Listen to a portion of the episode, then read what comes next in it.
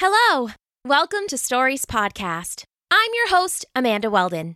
Today's story is called A Contest of the Gods, a classic story from Greek mythology adapted by Daniel Hines. Today, we'd like to say a special thank you to Theo and Clara and their family, Phoenix and Polly Reeves and their family, Tyler from Chicago and his family, and Narimi and Alba and their family. Thank you so much, Alba, Narimi, Tyler, Polly, Phoenix, Clara, and Theo. You are part of what makes it possible for us to continue to produce fun new stories for our listeners. If you would like to support Stories Podcast and receive a thank you in a future episode, please head to patreon.com slash stories and make a pledge. Then send an email to Amanda at storiespodcast.com and let us know who to thank. For as little as $1 per month, our Patreon subscribers also gain access to a special commercial free feed with all of our past episodes on it. The feed works with any podcast player, and you can email us if you need help setting it up. Thanks! Enjoy the episode! A Contest of the Gods. Long ago, in ancient Greece, a beautiful new city was formed. Though it had no name, it was the greatest city in all the world. Its people were kind and clever, the inventors of architecture and democracy. Its fields were green and ripe, and its trees were heavy with fruit. Even its buildings were beautiful. They were made of marble, and their sides rose and fell in graceful arches, like rainbows frozen white. Like a little one tucked into bed, the city nestled cozy in a valley beside a great, craggy cliff. That cliff was, and still is, known as the Acropolis. And on the Acropolis, with a vaulting domed roof supported by burnished columns, was the Parthenon, the greatest and most important building in the city with no name. It was there, on the steps of that great building, that the people of the city gathered to hear the king speak. The king was named Cecrops, and he was extraordinary. From the waist up, he was a normal man, but instead of legs, he had a thick, snake like tail. Despite his strangeness, he was a good king and brought much wisdom to the city. Once everyone had gathered, King Cecrops called out to the gods and goddesses of ancient Greece, asking which among them wanted the beautiful city to be named after them. In the moment it takes to blink, Athena, the goddess of wisdom and combat, appeared. Athena was the daughter of Zeus, god of all gods, and on the day she was born, she had sprung fully formed from his forehead, already wise and knowing. She was robed in a flowing dress so white it almost hurt to look upon. From under a golden helmet, her thick hair flowed in waves. In one deft hand, she held a slender spear, straight and tipped with a razor sharp teardrop of iron. The people of the nameless city cheered. They at last had a goddess to dedicate their shining city to. But before the cheers had died, there was a roar, and the air was thick with the smells of salt and fish. In a splash of water came Poseidon, god of the sea, brother of Zeus, the god of all gods, and uncle to Athena. He was naked but for a robe about his waist, and though he walked on two legs, it was known that they transformed into a mermaid's tail when the god was in the sea. His hair was a sea soaked brown streaked with white, his skin like driftwood.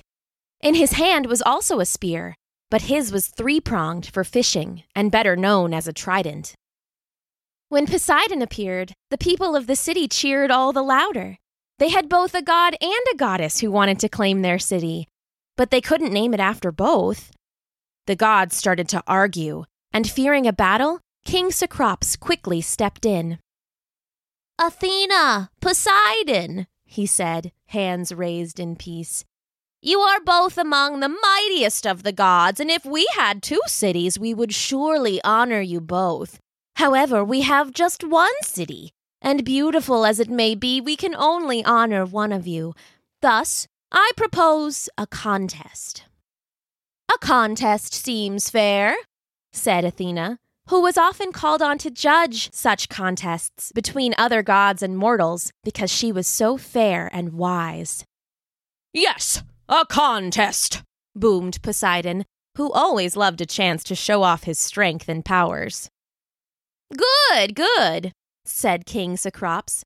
You should both give a gift to the city. Whichever gift makes our great city even greater shall be honored for eternity with the name. Do you agree? The people of the nameless city cheered their king. Wise as they were, they saw the cleverness in the contest. No matter which god won, the city would receive a gift from both. I agree, said Athena with a smile. I as well, bellowed Poseidon. Very well, said the king, clapping his hands. Who would like to go first? I'm going first, declared Poseidon, pushing rudely past Athena. Though be warned, my gift will be so grand you won't even want to see what my niece has to offer. He took a few steps away and hefted his trident. The god and the weapon both seemed to grow larger, and the people of the nameless city heard the sound of crashing waves echoing in their ears. With a roar, Poseidon threw his trident at the rocky stone of the Acropolis. It hit with an earthquake and thunderclap. The ground split apart and water bubbled up in frothy swells. Soon it was leaping from the crack like a fountain. The people cheered. A spring of water, high upon a hill too rocky for a well. Truly, it was a wonder. Those nearby bent to drink, but they immediately spat and wiped their lips. Salt! they cried. It's seawater! What are we to do with this? We can't drink it. Our animals can't drink it. It would even kill our crops. Too late, they realized that Poseidon was the god of the seas, and the waters he controlled were salt waters, not fresh. What's more, they had missed Poseidon's meaning behind the gift, enraging the god. Ungrateful mortals, he bellowed. I give you the gifts of strength and the sea. Choose me, and I'll splinter the ships of your enemies and drown their soldiers beneath my waves. But go on, see if Athena's gift is any better. What does she have to offer that is better than my might? Much and more. Pay attention, uncle, Athena said. She too hefted her spear, but instead of throwing it as Poseidon had, she dipped it lightly into the earth, making the smallest of holes. She pulled the spear free again and set it to the side, God and king and peoples looking on breathlessly. Athena then bent over the hole and buried something too small to see. When she stood again, a smile shone on her face. What is it? Said Poseidon, impatiently shifting from foot to foot, the earth rumbling beneath him. Patience would become thee, uncle, she said, and stretched out her hand. For it's a seed, and all seeds require patience above all. As they watched, the seed trembled in the earth and then began to grow. It climbed to the height of the king and then higher still, not stopping until it equaled Poseidon. It had a rich brown bark and silvery green leaves, and its branches hung low with plump fruits in green and purple hues. It's beautiful, my goddess, said King Cecrops, but I must confess I have never seen such a tree. It's the first of its kind, made just for your city, said Athena. I call it an olive tree, and it will be the heart that sustains your people. Athena then showed them all the ways the olive tree would sustain the citizens of the nameless city. Its fruit, the olive, could be eaten whole, and it was healthy. It could also be pressed to make a rich, flavorful oil that they could use not only for cooking, but to burn in lamps to keep the darkness away. The wood of the tree itself was also excellent for building homes and boats. Even the leaves could be woven into crowns. The people of the nameless city cheered Athena as the victor of the contest. Poseidon left in a fit, using his powers to flood several fields on his way back to the sea.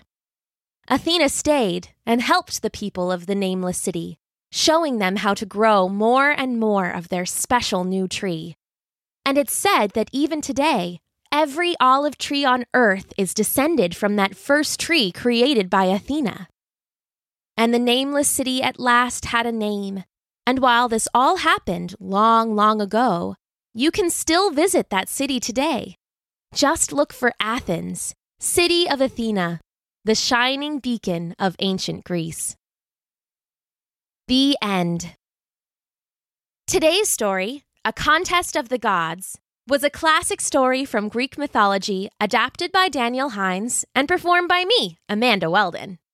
If you would like to support Stories Podcast and receive a thank you in a future episode, please head to patreon.com slash stories and make a pledge. Then send an email to Amanda at storiespodcast.com and let us know who to thank. Thanks for listening.